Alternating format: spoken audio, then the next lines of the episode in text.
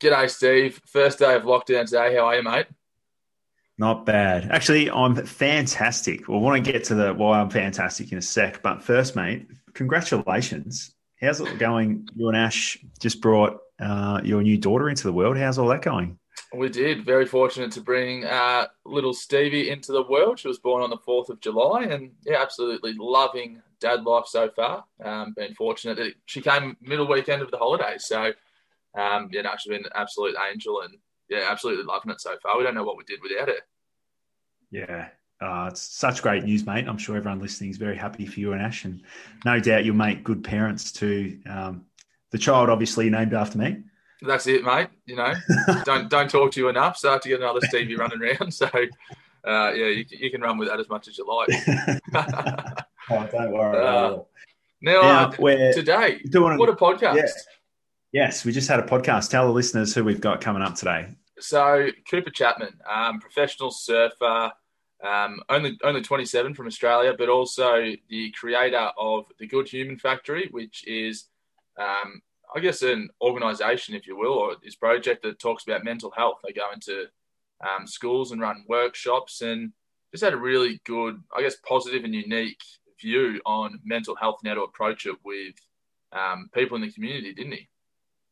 Yeah, it was fantastic. I, I, must admit, like, and he even touches on it himself that some of his pillars, without knowing, sort of relate to another um, workshopy program type thing at schools. But I found his story such a unique one, and um, yeah, I think it's really going to take off. So no doubt anyone out, or particularly teachers, um, are going to get plenty out of it. I reckon. And oh, I think teachers to... will absolutely love this, especially when he talks about his his actual workshop um, and what he does with the kids, but also if people are into surfing, they'll probably get a fair bit out of listening to his surfing stories at the start as well. It was a, uh, it was awesome to sit and chat with him. Yep. He's got a podcast himself. He's got like mental health tips on his website. He's got like a really cool shop as well. Um, yeah, and his workshop sounds pretty cool. And you can find everything at thegoodhumanfactory.com. Um, want to add anything else before we get into it, Josh? Maybe just a quick shout out to my old man who is an avid surfer. And uh, when he found out that we were interviewing a pro surfer today, he supplied us with a few questions, which were awesome for the episode. And also, just a quick reminder to anyone who wants to find us on social media on Twitter, Instagram, or Facebook to search uh, This is Your Teaching Life podcast and then get in touch with us there. And as always, the crew at the This Is Your Teaching Life podcast would like to acknowledge the traditional owners of the land on which we gathered today and pay our respects to their elders, both past and present. Hello, everyone, and welcome to This Is Your Teaching Life, a podcast about ordinary teachers and their not so ordinary jobs. Join co hosts Josh Simpson and Steve Crow as they explore the journey and experiences of everyday teachers, coaches, and educators. Discover tips, tricks, and advice as you listen to stories from everyday people who dedicate their lives to one of the world's most intricate, challenging, and rewarding jobs teaching. This is Your Teaching Life. All right, uh, Cooper Chapman, welcome to the podcast, mate. Hey, great to be here. Thanks for having me, guys. No, we're very appreciative of you uh, giving up your time today to join us on This Is Your Teaching Life. Um, now, you're a pro surfer and CEO or creator of the Good Human Factory, and we're really keen to touch on that today. Uh, but first, you just want to introduce yourself, who you are on the day to day. Yeah, well, my name's Cooper Chapman, professional surfer. I grew up in Sydney's Northern Beaches and moved to the Gold. Oh, well, I live in Kingscliff now, the north coast of New South Wales. I did 26 years in Narrabeen and moved up to uh, Byron in May last year and now been in Kingscliff for about eight months and absolutely loving life. It's been a great change. But yeah, a bit about me. Yeah, grew up Narrabeen, went to primary and high school across the road from each other. Very tight little bubble where I grew up, the beach, Narrabeen, where I spent most of my time learning to surf and coming through the junior rakes is very well known for high performance surfing. It's got kind of the strongest local board rider club in Australia at for um, the individual beach. So very fortunate to grow up in that environment. That was, I guess, why my surf career has been as successful as it has been. Getting to travel the world internationally for the last ten years and compete. Well, I mean, all around the world. I've been very, very fortunate to live an amazing life. But yeah, that's been very short pitch. But yeah, grew up surfing, competing, traveling the world, and yeah, now focusing a lot of time on this mental health business. And arena that I've found myself in, but really, really enjoying it. Very rewarding work and knowing that, um, yeah, my new kind of purpose and visions are having a positive effect on the community around me. But yeah, grew up surfing, doing, still competing, still trying to chase the surf dream, but yeah, balancing it out a lot differently than I was, say, five years ago. Oh, that's awesome, Cooper. And um, I can't wait to talk to you more about how you find working with kids in primary schools, and um, but how you touched on your own primary school. Then, um, being a teacher podcast, we love to find out more about things you remember about your primary school days and sort of that journey through school. Is there any? Well, obviously, you had probably had some surfing achievements, I'd imagine, throughout. But do you have any other sporting or schooling achievements worth mentioning from those days? Oh, funny! I, I, in year six, when I was in primary school, everyone has to do dance and I remember just being like the trying to be high achiever, put your hand up for anything, kid, and put my hand up for the main role in the dance for the yearly dance. And I think I was I had to remember that um I was meant to remember all the lines for the whole play slash dance that it was to lip sync it, and I didn't remember any of my live and just kind of, kind of just like fluffed my way through it without actually knowing any of the words lip syncing. That was a funny moment that I remember back at primary school that was very taught me a good lesson that preparation's everything. It sucks being up on stage when you're not prepared. oh, no, good like little early lesson there for you, but good on you for being brave and putting your hand up to give it a crack. But no, I, I, really enjoyed school. From primary to high school, I've always enjoyed the process of learning and trying to understand new things. So you were an academic student back in the day, by the sound of it. Yeah, I mean, I don't, I wouldn't say I was a crazy overachiever academic, but I would probably put myself up in that sort of top 10, 20% of students when it came to academic stuff. I felt like I could pick up on stuff pretty, pretty quickly. But the thing that helped me so much was traveling the world from, I mean, 12, 13, I was getting to travel internationally for surf comps. So I think just getting to learn new cultures and travel the world is such a great way to grow up and to understand the way the world works, but also gather that education of just learning on the road and learning how different cultures work and learning how the world works rather than just that sort of insulate, insulated community community that we usually grow up in as youngsters. I'd imagine you would have had like some people coaching or teaching or mentoring you in that time. Is there anyone that sort of stands out as having like a big influence on you in that point of, of your life? Uh, for sure. I, I definitely went through many surf, not like many surf coaches, but oh, what's yeah, just lots of lots of people. Barton Lynch was a great coach. I was sponsored by Hurley for uh, quite some time, and Barton Lynch is a world champion, ex pro surfer.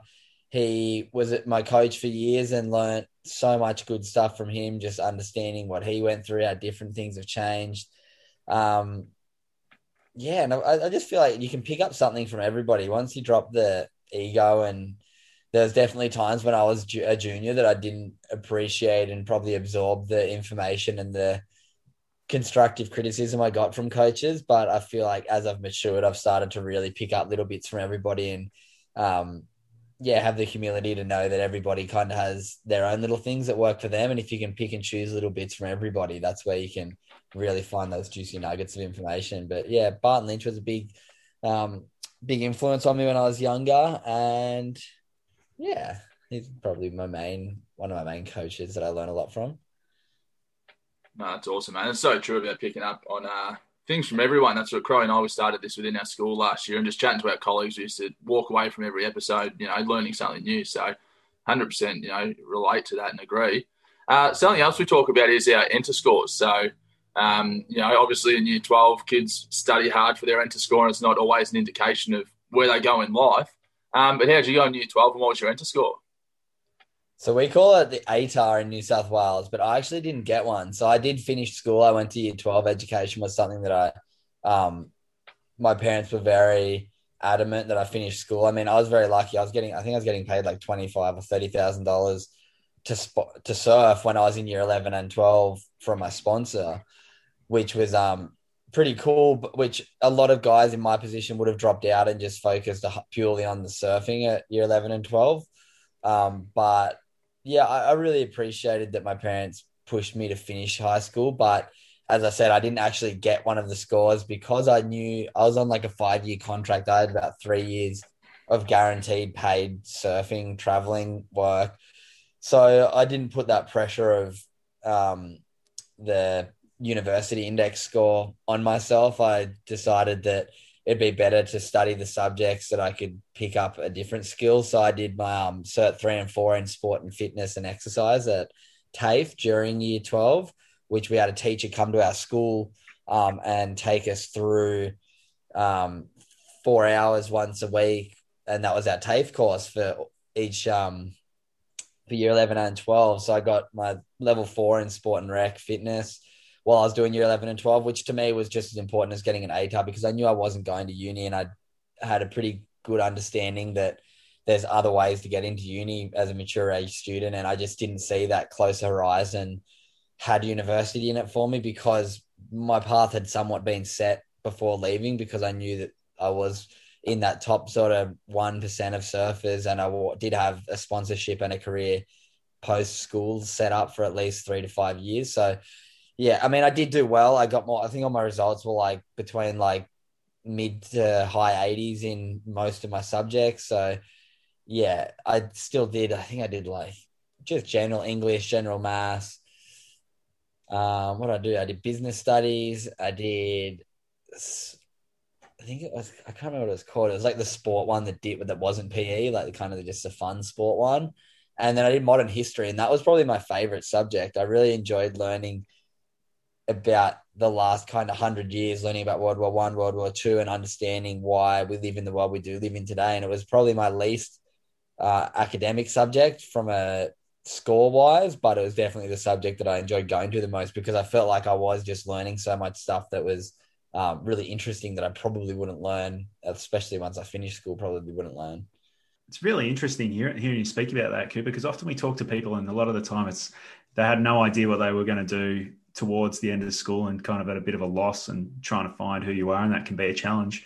How did you find that, like knowing what you were doing and having that clear path? So like early, or did you notice any difference between some of your, your mates and stuff at that time going through similar stuff? Um, I mean, yeah, obviously very unique situation having um, a sponsor from surfing and being able to travel and support myself from straight after school. Um, but my big one came that I knew that, oh, I still know that surfing isn't going to last forever. And a lot of people sure they don't know what they want to do, but that kind of 18 to 25 is where they find that thing that they want to do for the rest of their life or at least for a large portion set their life up. Whereas I've been chasing a surf dream. And that's why I'm so proud of what I've built now with the Good Human Factory is that I've kind of got something for after surfing now. And I feel like a lot of athletes do get lost and they chase a big dream and then don't get there or even get there for a year or two and then fall off their kind of high high placing in their sport and then end up back at square one, but they're 27, the same as people are when they finish school at 17, 10 years earlier. So um, I've always been very aware of that and tried to utilize my brain and keep my brain ticking over from an education point. I try and read a lot of books around self development, and that's kind of where the Good Human Factory was born from. Was my awareness about trying to continue to grow and my my own um I guess journey in self development and my own journey in self discovery and understanding ways to be the best version of myself and that's kind of bled over to what the good human factory is you know, it's a testament to yourself, man. I think those around you that you had that foresight to know that you know it's not going to last forever. To put those um, plans in place so that when surfing, you know, sort of did wrap up, you had that there. Um, when was it that you thought, yeah, I can make a career out of surfing? Like, it sounds like you're quite young when you were heading overseas. Like, what what time did that happen? Oh, I mean, it happens. There's flow of things in in Australia, and as just a junior surfer, I mean, I probably started surfing when I was like nine, and then by the time I was ten, I like learned pretty well. Like, I had really good balance and picked it up pretty quickly and then picked up like a little sponsor for a year and you start doing the junior events and I started winning all the local junior events and then we started traveling kind of interstate and had won a few national events and got sponsored by Rip Curl and then that was kind of like all right I was winning a lot of events from a young age and then I think when I, I turned 14 and I won an Australian title in the under 16s, and that was kind of like, all right, I guess like I am good enough. Like if I'm the best in the country in a country where surfing's pretty, um, well, at the time, especially like 13 years ago, Australian surfing was at the very, very top by quite a bit. So if you're the Australian champ, it kind of gives you that vision that professional surfing is on the horizon. And then, yeah, after that, I got my first paid contract when I think I was 15. And that was, yeah, kind of where I knew that next, that at least that sort of journey to like early 20s is going to be set because I felt like I was continuing to improve. I knew that I had the work ethic and the brains on my shoulder to compete at a high level. And yeah, that was when I generally knew that surfing was going to be somewhat of a path. But as I said, I've always been very conscious that I want to have more in my life than just being a surfer. That's unreal, man. Like I'm fascinated to know as well from all that at like su- such a young age and that um, the the competitive side and how big a deal it must have been for you. Like, how did you go handling kind of the pressures involved with it and the, the, the level of competition at such a young age? Did you have any sort of strategies that you you know took from any of your mentors growing through that aided you at that time? Oh, I think I was just a competitive kid. Don't get me. I, I reckon I cried every time I lost until I was like sixteen. so I think I just, I, I just grew up in a competitive environment, and like I touched on at the start, the beach that I grew up at, at North Narrabeen has had probably the more most amount of surfers in the maybe second behind Snapper Rocks on the Gold Coast, but North Narrabeen's the second most renowned. So I was I was growing up in this environment where I had role models all above me from uh, Laura Enever, who's a my, was my sister's best friend. She was a world junior champion at 19 at our local beach. So like, there's a lot of history in my beach, and that was a massive, massive part of my development. I don't think if I didn't grow up at Narrabeen, I would have half the successes I'd have and continue to have in my surfing. So the yeah, the environment was a massive factor, and the role models I had just every single day I was surfing with a handful of the best in the world. So I had those people to really push my surfing. Yeah, that's unreal. And that's um, you spoke about the competitive side of it. Like a lot of people go out for a surf to relax and just to have some fun. Was being so competitive in the surfing did it take away the fun element from surfing, or just still find a way to balance that with the competitive nature of the competition? Um, I think more towards the like last five years of my career, I kind of got in certain ruts where the fun of it went away. But I think in that development stage from 10 to 20, the improvement rate was coming so quickly that that's kind of where you got the enjoyment. I got so much enjoyment as a kid because I'd learn a new trick and do it for the first time.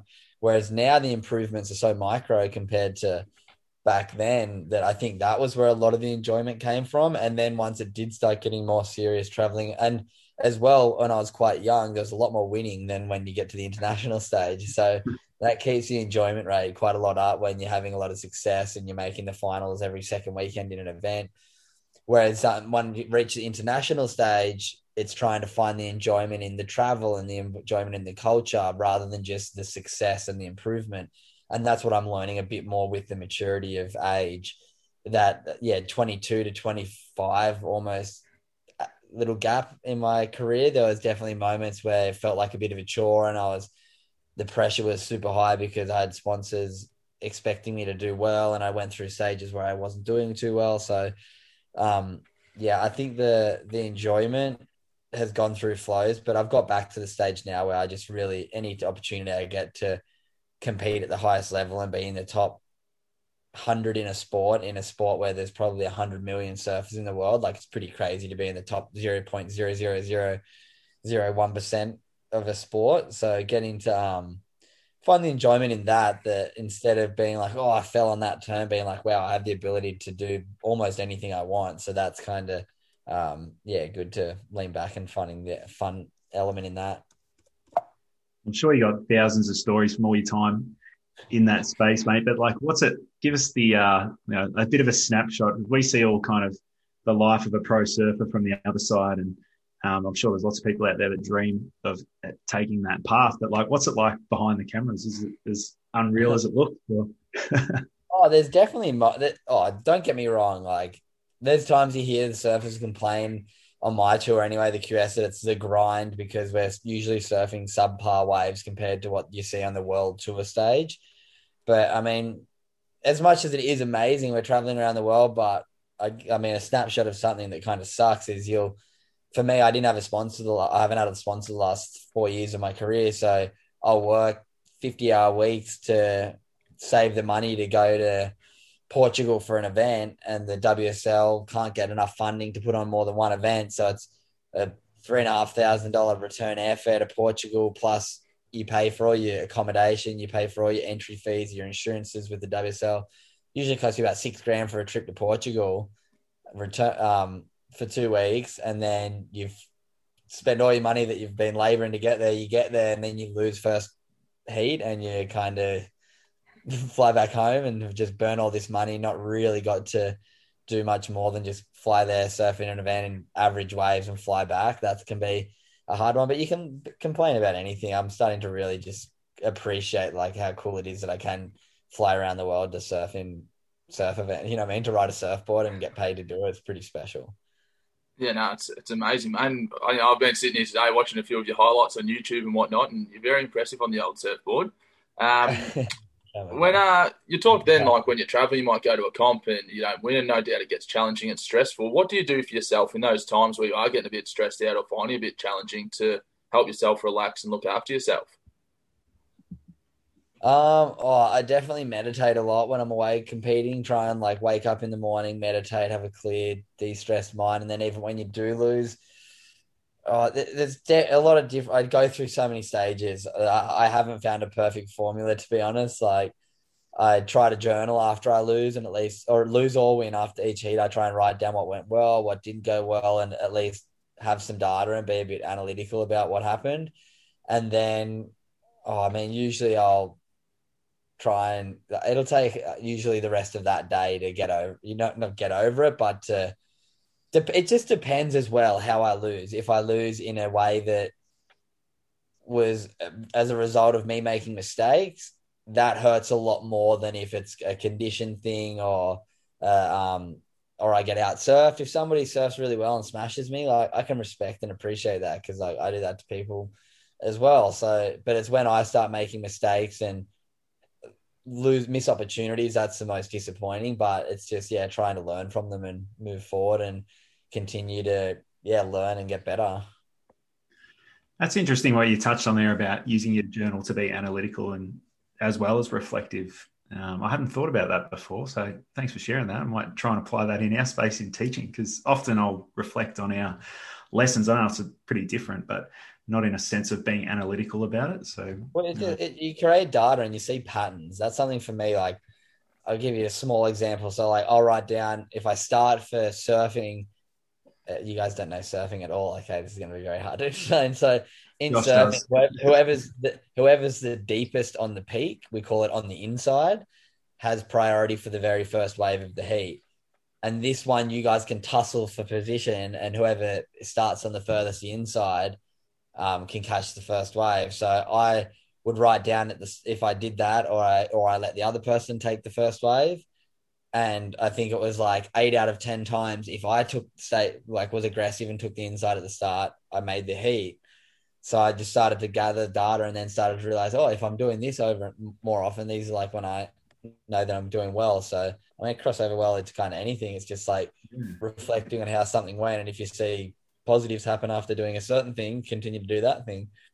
Mm. But that was um yeah, I've I go through stages though where I don't write down stuff after my heat because I get over it. But I definitely I did a year where I did like every heat and I found so many patterns and then continued to try and work on the weaknesses and um yeah, continue to develop the strengths. It's cool, mate. Yeah. All right. Yeah, um, so I was going to say, Josh, you had enough of asking questions about the surfing. We're ready to get into the. no, we did enjoy the surfing chat, but yeah, let's um let's get stuck into the, the Good Human Factory. Um, obviously, being teachers, we're certainly interested in uh, the Good Human Factory and the workshops you offer within, within schools and how it all started. So, I just want to give us a um, overview of that, what it is, and, and why it was created.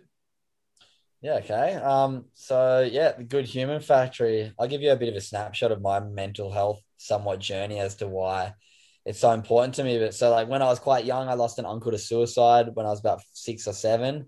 Um, and then I'd watch my dad, nothing super serious, but deal with some anxiety and depression growing up, um, have some problems with alcohol.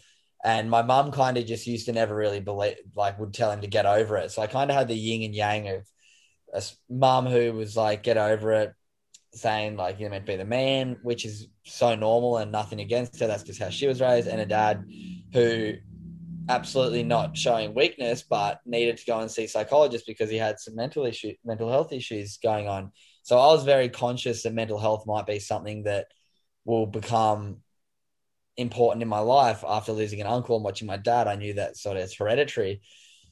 Fast forward, I lost in a few surf events when I was about 19 in um, America, and I had a bad run of results. And I was like, far out, am I depressed? Am I like, I have to go home and see a psychologist? I'm like super in a bad space. And then I was like, to be honest, I was very fearful of seeing a psychologist or like really telling anyone how I was feeling because I felt almost guilt because I was traveling the world surfing professionally. I was like, what, who am I to whinge about having poor mental health? Um, so from that, I started reading a lot of self development books, trying to maybe find some ways.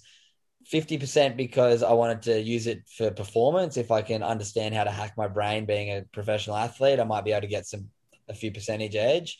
But also, I knew that it was going to help with my mental health if I could find some extra tricks and tips from different gurus, from different experts in their field when it came to all different things in self development. Um, and that was just personally purely for me because I wanted to increase my performance and I wanted to avoid falling down. Uh, well, I wanted to build skills around mental health.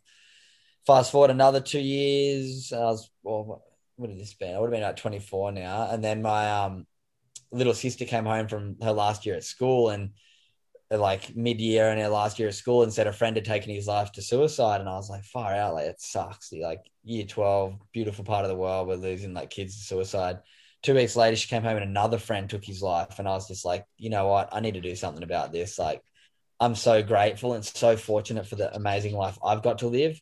Traveling the world i feel like i've never really had a problem in my life. But i knew that i had these skills that i developed because of this fear of mental illness personally. So then when my little sister lost her friends, I was like, maybe I can go and have a chat to some. I initially wanted to just chat to athletes at schools because I felt like I had a bit of a niche and could maybe get through being quite young still and being a bit more of a role model and coming from a place of trying to inspire the kids to take action rather than coming from a lot of the other. I remember when I was at school, there was like a guy would come in in a wheelchair and be like, I tried to take my life. I'm in a wheelchair now and kind of operate in a, um, kind of operate from an angle of fear, which is what a lot of industries use because it's a good way to be a bit of a reality check for people when it comes to mental health. But the stats are getting. I looked into this like the when I lost my sister lost a few friends. I looked at the stats and looked how really negative um, the statistics behind mental illness is in Australia. And I was just like, maybe I can go and encourage people to build some of the skills like I did. So developed when I spoke to my old school teacher in high school from high school, who was a good mate of mine, who's actually my TAFE teacher. And then he ended up working full time now at um, Narrabeen Sports High, where I went to school.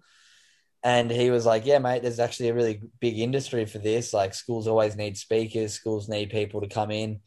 And I always had a bit of a, a bit of a imposter syndrome. Like, who am I to go and speak about mental health? Like, I'm not a psychologist. Um, and that took me probably like 12 to 18 months to shake. And not until I'd started taking data from my workshops and realizing that, yeah, it really is having a good impact. And there's um, some really good data I've gathered now from my last 350. I've had like 360 students fill out my workshop feedback form in the last three months out of like 800 kids. So I've started to really realize that the work that I'm doing is having a positive impact. And now I'm like kind of have that personal credibility in my own head that what I'm doing is working. But yeah, so it started with me just doing a few workshops at Narrabeen Sports High for my old school. And yeah, it's kind of snowballed into what it is today, which is a social media page for mental health with mental health tips. I've built an ambassador team with all of my other friends who are professional athletes in all different realms. I mean, I've got two athletes who are ambassadors going to the Olympics next week um, Sam Fricker, who's a diver, Storm Sanders, who's a tennis player.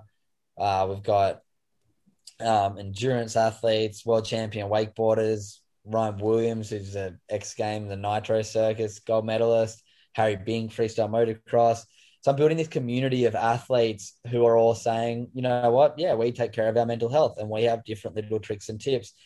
And I feel like I can offer this crazy niche that people don't have the network I do through my career. I've built this amazing network of different athletes and different, and just being curious to always be open to meet new people and be open to learn from people's experiences. And that's where my podcast came from as well, which is another somewhat spin off of the Good Human Factory brand is Good Humans podcast, which is like you guys touched on before, just having a chat to great people and learning about their stories and finding out that you can pick up little bits from everybody and there's no perfect solution to mental health. And that's the more i learn the more i learn that we just need to encourage people to be aware of their mental health. Not too many people think mental health is mental illness and i'll think about it if i'm really struggling. But what i've learned and what i know for myself is if i'm doing stuff on a daily and weekly basis i can manage my mental health. And that's more so what i go in and speak to the students and uh, corporate and sporting clubs now is encouraging them to begin to start building their own skills and encouraging them to maybe pick up some of the ones that I use, but if not, encouraging them to reflect on what skills they have because no matter who you are, there's going to be a moment in your life where you're struggling and you need to lean back on those skills. And I feel like we're missing, or well, especially when I was at school, we were missing the mark with the mental health education. It was all here's the signs of anxiety, here's the signs of depression, here's the statistics of suicide. And that yeah operates in a, place of fear. And it's important to know these things but i never when i was young got taught these preventative measures of mindfulness of gratitude of empathy of kindness of responsibility which are my five pillars. I t- I learned these myself out of pure my own vision to grow and my own working with my sports side to learn how to manage my own mental health. And now i'm like oh wow i can just pass this on to other people because it's not that hard it's just taking responsibility. And that's, yeah, kind of where I'm at right now, just continuing to try and get my workshop in front of as many students as possible because, yeah, I'm proud of where it's come. And I feel like I can really get through in a little bit different, edgy, and, um, yeah, hopefully a bit more inspirational encouragement and, yeah, educational way for the students to connect a bit more with so much we can unpack from what you were saying there, mate. I'll start with how it's fantastic that you've been able to recognize from like personal experiences and then through your own network, like you said, to be able to build this, you know, that's uh, not sure the word the word to describe it, but this you know, fantastic resource and the workshops and everything. Like I think a lot of people probably um, don't realize that in a lot of ways. I think so. Yeah, congratulations on that, mate. But I wanted to ask you, looking at some of the stuff on there, I was surprised how many people I did recognize in the, the mental health tips. So that's pretty cool. But the uh, the merch, when's the tie dye t shirts coming back? Oh, the tie. dye. I took them. Off, I took them. If you guys want one, let me know. I'll make you a special one. I just took them offline because because I make them all by hand. So because oh, I'm running this big giveaway right now. For one, I just don't have any many white um Be Kind to Mind shirts left because they're kind of my top seller, and my supplier ran out of white shirts at the moment, so I got to wait. Um, and because of this giveaway, I was like, oh, I don't want to do the tie dye and have like 20 or like 50 orders come in and have to tie dye 50 shirts. But um, yeah, it's, it's a stock problem right now, but there's a lot of other merch on there. I just restocked tips and stuff. It's it's an impressive giveaway you're doing too. Was uh, looking at that the other day. Yeah, I'm pumped. I need to get more people. But to be honest, there's not many entries. So if you want to win a seven day surf and snow trip to hang out with uh, eight-time world champ, go wakeboarding with a world champion wakeboarder, go snowboarding with Australia's best big air snowboarder, come surfing with me, and get it all expenses paid seven day trip, flights, accommodation, food, everything for you and a friend. Head over to the Good Human Factory website. We're giving anyone who buys merch, every item of merch purchased in the month of July is an entry. So yeah, I just like the idea of giving people an authentic experience that you could not get unless it was through our network, which is, yeah, I just know I'm so lucky. I like, I mean, to name drop, my sister's married to Fisher, the DJ. So I get to go on like on stage and watch the coolest things ever. So, like, I know how special it is when I get to like meet these crazy people and experience from these elite of elite. And if I can offer that to just two general public people who might not ever get to go wakeboarding behind a four hundred thousand dollar boat in their life, if I can offer that experience just because it's like a way to include people in our community with the Good Human Factory, like I'm stoked. And we did a giveaway at the start of the year, just a two day one, and the three guys like had the best two days of their life. They like went wakeboarding with Cory Teunissen, two time world champion wakeboarder. I took them surfing. They stayed at the Surfing Australia High Performance Center and got to go skateboarding, trampolining. But yeah, I just like to get to include people in the amazing life that I get to live because yeah, it's it's very special like life that I get to live, and if I can encourage include people in even if it's just a week of that and give them the experience of a lifetime, then yeah, it's pretty special. Josh, you got plenty of time on your hands, mate. Just make sure you enter for us, can you? oh, there'll be two shirts coming for this as your teaching life, and uh, it might be my chance to get Crowley up on a surfboard, um, which would be great. But no, love how uh, how willing you are to give back to to people. Really, like it's amazing for someone that does live an elite lifestyle. I'd, I'd say, you know, it, it could be easy not to be doing that, but you obviously take the time to look after everyone, which is amazing. Yeah, and the, and the main reason for the merch, like I'm trying to be real careful. It doesn't look like I'm just a merch company, but because all of my workshops have been getting cancelled right now, the merch is a one way to, for one, keep the business alive, but for two, a lot of schools are saying they don't have the budget for my workshops, which end up being around ten dollars a student, which is a lot cheaper than most of the other organizations. Mm. Um, but most schools are coming back that they don't have the budget because a lot of the other organizations are government or charities or government funded or charities so they can offer their service for free yet fundraise at $20 a student for their workshops so i'm more affordable but because i'm not a charity and don't have the funding so now if schools can't afford it i just dig into the um, funding from the work from the merch. So the merch is a way to and make our workshops more accessible for schools that don't have the budget to, um, yeah, use our service. That's fantastic, mate. The um the second thing I wanted to touch on from what you were saying before, like now that you're doing all these workshops and you're talking about how you didn't get that um, insight into mental health like when you were growing up and i'm tipping i'm a little bit older than you so i can i can say that it was the same for me as well like when I was coming through. Do you reckon now, like that, you're seeing more kids becoming aware of it? That hopefully in 10, 20 years' time, there's going to be a big shift through the work that you're doing and getting the message out. I think yes and no. It's, it's we're living in a very interesting world with social media right now, and yeah, it's it's really. I just think it's so important because I think it'll slow down the decline that I feel like is going to come with COVID as well. With um, so many things going on the in, on in the world right now that do have a negative effect on mental health. I think it is more important than ever to encourage people to develop these skills from a younger age so they can handle these devastating things that do get thrown at people during life. So, yeah, I feel like so often in the industry, like 95% of the funding goes to the crisis side of mental health, which is so important, whether it be having psychologists in hospitals. I think it takes if you're a, if you're a kid and need to go to a psychologist in Melbourne, it's like a 12 month wait. Like mm. that's not good enough. So we need definitely. Don't get me wrong. The funding to, needs to go so much to that side of stuff, and we need to increase. So like delay. I mean, increase the amount of psychologists we have to see people who really need help. But I feel like we really need to double down on the education side of thing and encourage people to have the skills to not have to go ask for help. So often I feel like we're letting people get to the point of asking for help because they're unequipped with the skills and the knowledge around things that have a positive effect to your mental health. I mean, yeah, I, I can go into, I can go off on, on many tangents when I talk about this stuff, but that's kind of where I sit with it all. I feel like we just need to encourage people to take responsibility for their own mental health because we can't always be relying on these other services which mm. are strapped to the rafters because we don't have the resources to for them to manage.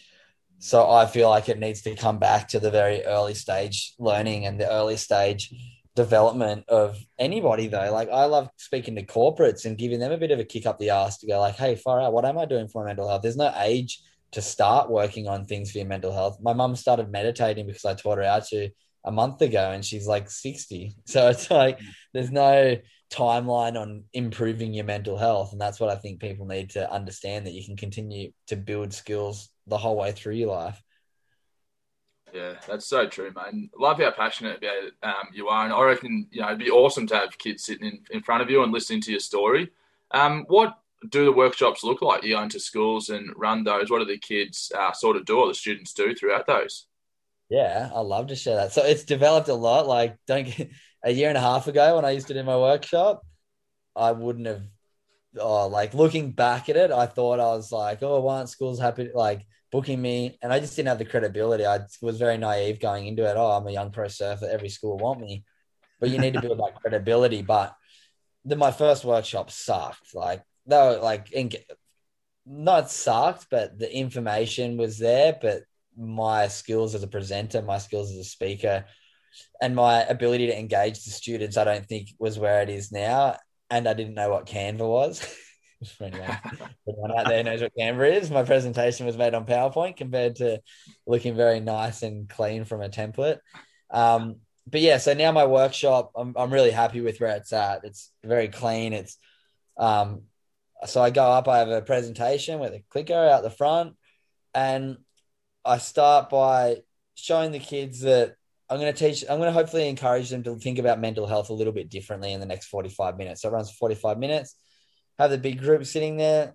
And then I say to the kids, we're all on the mental health spectrum. There's one in five Australians with a mental illness, but five in five of us have mental health. And every single one of us needs to do something about it. So I start trying to encourage the kids to start, sorry guys, um, encourage the kids to start thinking um, about their own mental health. And then from there, I this is actually kind of my mo that's I'm, I'm really proud of. So then I have a bucket out the front.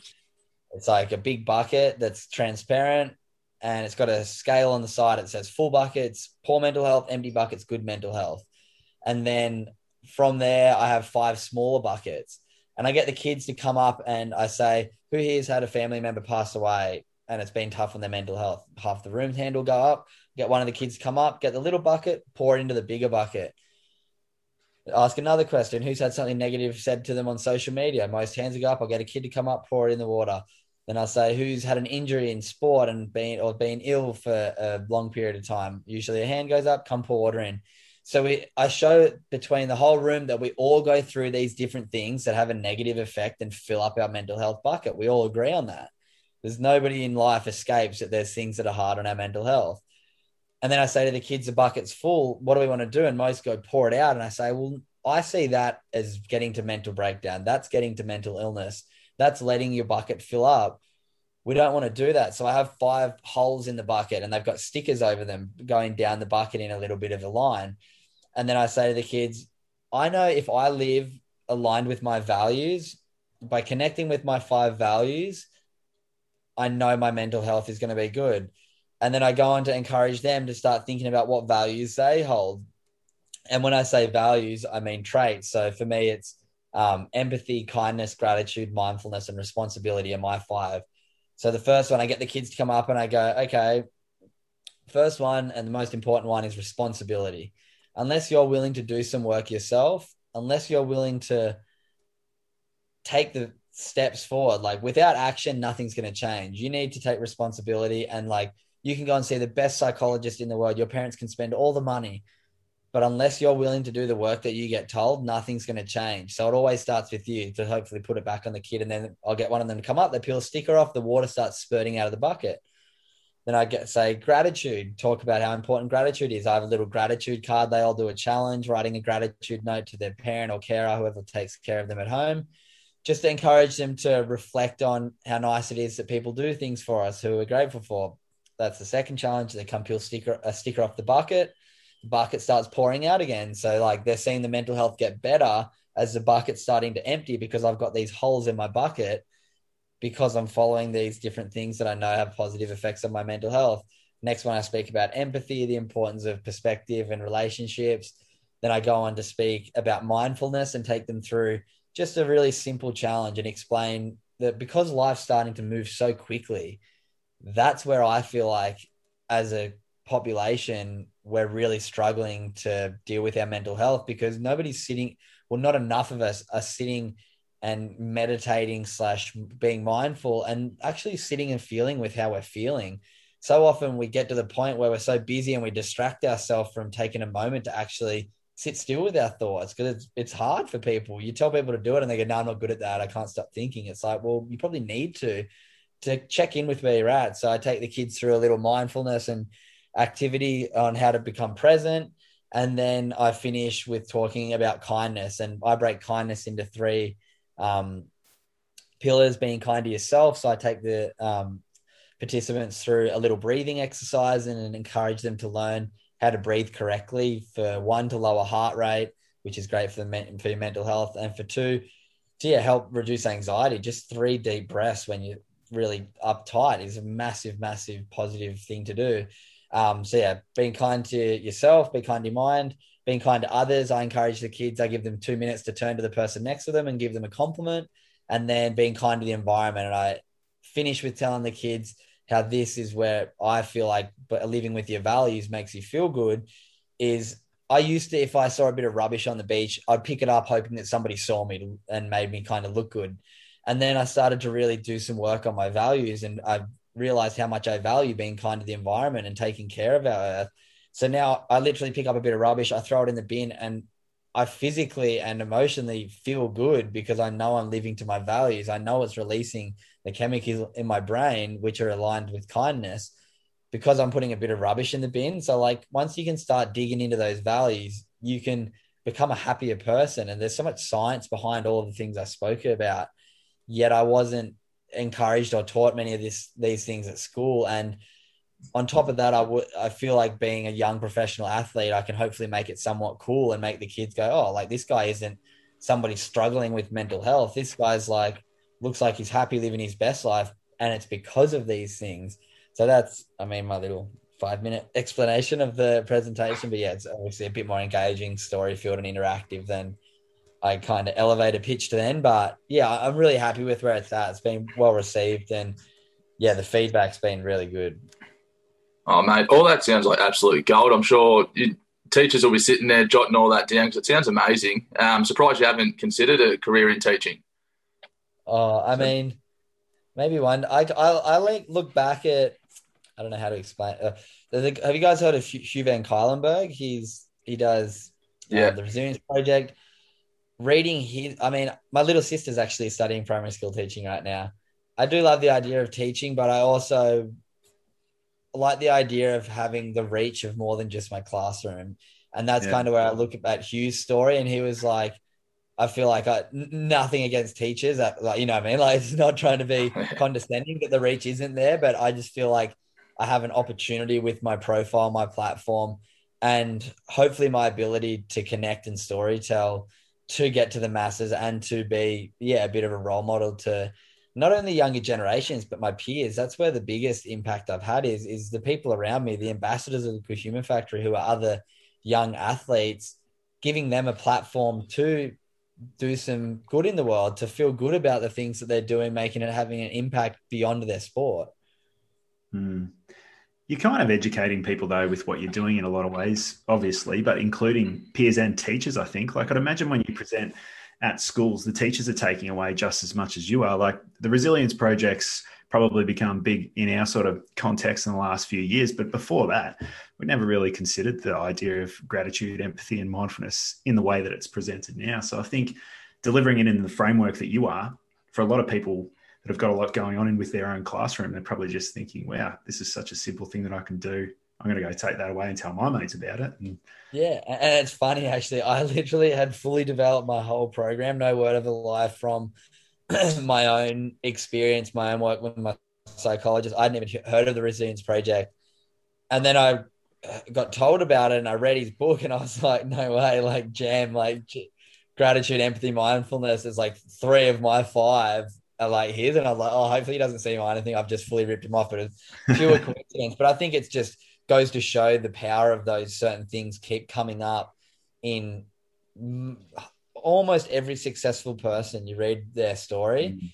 and either early mornings, cold showers, all these things that you like hear about time and time again.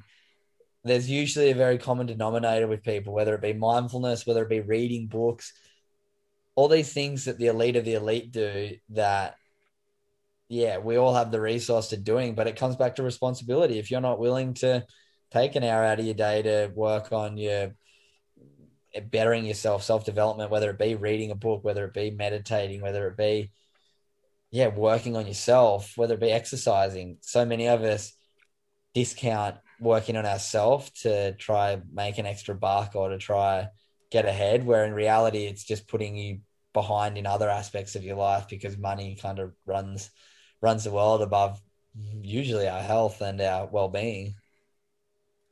Um, you've uh, definitely inspired me to get back into meditating, Cooper. It's slipped a bit the last few lockdowns, so that's what I'm starting tomorrow. Thanks. no, it's good. Meditating's. I like to be honest. I just started this thing a couple of weeks ago. What on day 23 actually. I always preach meditation and stuff, but I'll be honest. Like the front half of this year, I might have been meditating like three times a week, maybe two times a week, some weeks, which for me is disappointing considering like it's something that I preach and teach but it's because yeah i just got lazy and i realized that i need like an accountability group. So now i have and for the last i've done the last 23 days straight because i was like i need an accountability group and i started a face or an instagram um, group called the 1% good club where i have it started with me just saying surely i can dedicate 1% of my day to my mental health. If i run a mental health business surely i can dedicate 1% so 14 minutes of your day is 1% so i'm like 10 minutes on meditation 4 minutes on gratitude and I started this 1% club and now I've got like 120 members, four groups of 30 people on Instagram where I send a meditation in the morning to everyone and everyone comments like, yep, done my meditation for the day. So it keeps everyone accountable. And then at night I send three, everyone writes in the group, three things they're grateful for. So they, um, yeah, just have that little reflection at night. Everyone writes what they're grateful for. And it's really nice reading everybody else things what went well for everybody else during the day. And even if you have a bad day, just trying to find those three things, like even a hot shower is a good, like something to be grateful for. Just trying to like really build that value of gratitude into people. And it's been so good for me because like I'd always preach it, but wasn't as strict as I needed to be. But now I'm, yeah, 23 days straight of just 14 minutes a day. And I feel like I'm beaming at the moment. That's so cool. Breaking it down like that, because, you know, I'm not sort of the same as Crow. I've done the meditation before, but it easily just falls away. But breaking it down into 1% of your day or, you know, 14 minutes, it's nothing, is it? You can easily make that time to sit down. Absolutely. Yeah. It's a great way to do it. Yeah, so that's my new little concept, the 1% club. Head over to the Good Human Factory Instagram and check it out. I need to do a bit more and build it a bit more. But yeah, within 24 hours, I had 120 people in Instagram groups joined in. So it's pretty cool. That's fantastic. Great job, mate wondering, like we often chat to teachers to find out, you know, their most proud moment of working with students and stuff. What about you with your running your workshops within schools? Have you had like a moment um, individually where you thought, like, yes, this is amazing what I'm doing? It's really impacted you personally. Oh, I mean, I get it's really nice when you leave a school and you get an Instagram DM from a kid saying, "Oh, like thanks so much for coming to my school. Like I learned so much about that. Or I like the ones when it's not even directly to me, when it's like you hear word good things word of mouth is always really nice. Like my sister posted something on her um, Instagram about my workshops, and one of the one of her followers on Instagram DM'd her saying like, "Oh, my son saw your brother do a talk at blah blah blah. Like he's a young surf or like he's like a young athlete, and I've never heard him come home from school and talk about a presentation and he said he's going to start like writing his gratitude notes at night and like, to know that there's kids actually appreciating like what I've developed is is really special. But um yeah, I mean I get stuff all the time. Like I get so many messages that are so humbling to receive, but I just feel like I'm very at the tip of the iceberg. I feel like there's so much more work to do. So I don't want to get too comfortable where I'm at. I feel like there's a lot more reach and growth that I'd love to be at because I know the impact that it's had on, say, the thousand people it's had. I'm just like, out, I need to get this to 10,000 students in the next 12 months because, yeah, I feel like the mental health is such an important topic, but a topic that isn't communicated in the right way all the time. Mm. Not saying that I'm communicating the right way, but I think it's a lot softer way to, for kids to get educated. Like, very uh, maybe once or twice in the whole 45 minute presentation do I mention the word anxiety or depression, which I think for a mental health talk would be very, very rare. Mm, that's a really good point, actually. Yeah, I'd agree with that. We hear it all the time, don't we, Josh, in schools?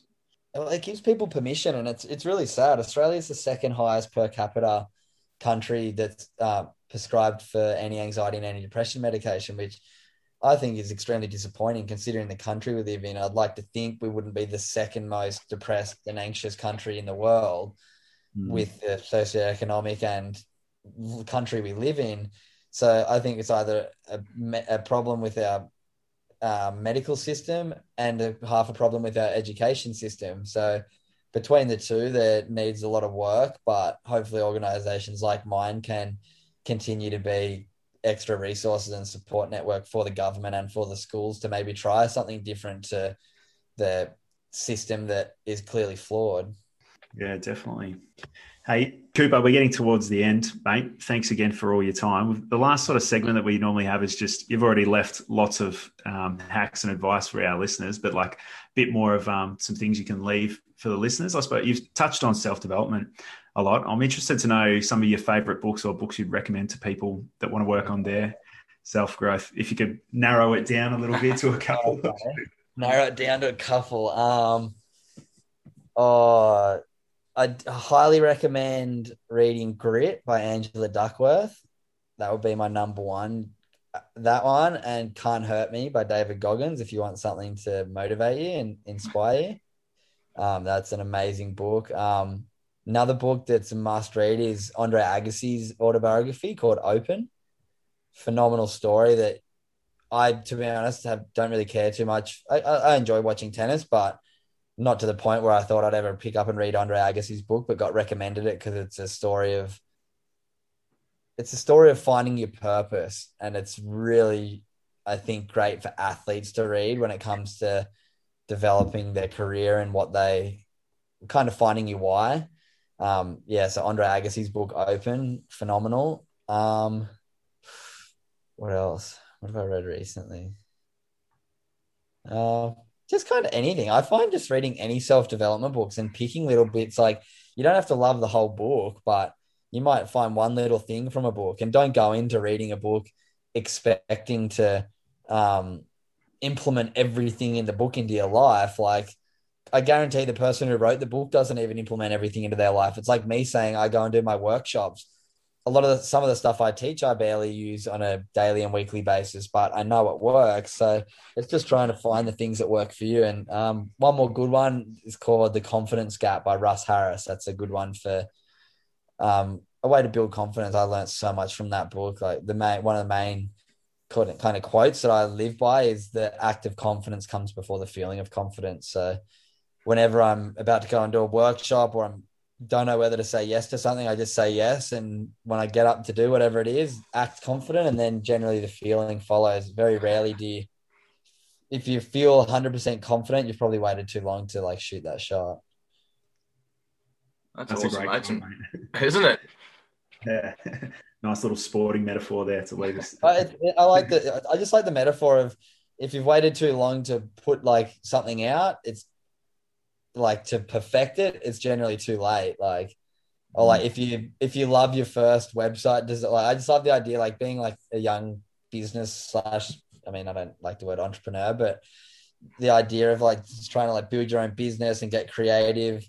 But I like the idea of not being a perfectionist all the time. Like I'm kind of like come up with an idea, get it out into the world all right, shift it to make it better rather than like get it perfect, get it out and it not be perfect, like people not appreciate it anyway. So I'm like, I, I enjoy just like getting stuff done, getting it out there, and then moving on to the next project. But yeah, that comes from that confidence gap. Yeah, You certainly seem like a doer that you get your ideas and you don't muck around, you just get them done and, and put them out there, which is amazing. Um, if you could give yourself a piece of advice, or the 18 year old Cooper Chapman, give him a piece of advice, uh, what would you say to yourself? Oh, 18 year old Cooper, probably learn more about how to learn more about finance and money, get better on top of my fine. Just in a way, like I used to get paid pretty decent money that I probably could have been a bit more diligent with it. I mean, in hindsight, I don't regret anything. Like the life I've lived is the life I've lived and I don't regret it. But in hindsight, it would be nice to be in a more financially stable situation right now, which I probably could be if I had some boundaries with uh, certain things. But it's um yeah, I think that's my advice I'd give to my 18 year old self. Learn how to manage your money better. Agreed. yeah. yeah. we can all agree to that, I reckon. Yeah. Uh, Cooper, thanks so much for um, chatting to us, mate. Really appreciative and great to hear your insight into um, this particular space. Now, we can find um, everything about you at thegoodhumanfactory.com. Is that right? That's and it. Or podcast search. Yep. Unreal. Cool. We'll make sure everyone checks that out if you're listening. And jump on and grab yourselves a shirt to enter the contest. Yeah. Yeah. Before the end of July, get on thegoodhumanfactory.com and you could win a amazing all expenses paid trip to bring a mate and come hang out with me and a couple of the best athletes in the country and the world. No, that's fantastic, cool. mate. Well, yeah, thank you once again. You're clearly passionate about mental health. And it's been awesome sitting and chatting to you today. And yeah, we really appreciate your time. Yeah, cheers, guys. Thanks, heaps. Yeah, and if any teachers out there want to learn more about our workshops, there's more info on thegoodhumanfactory.com too. So, yeah, thanks heaps for having me on, guys. It's been a nice little chat.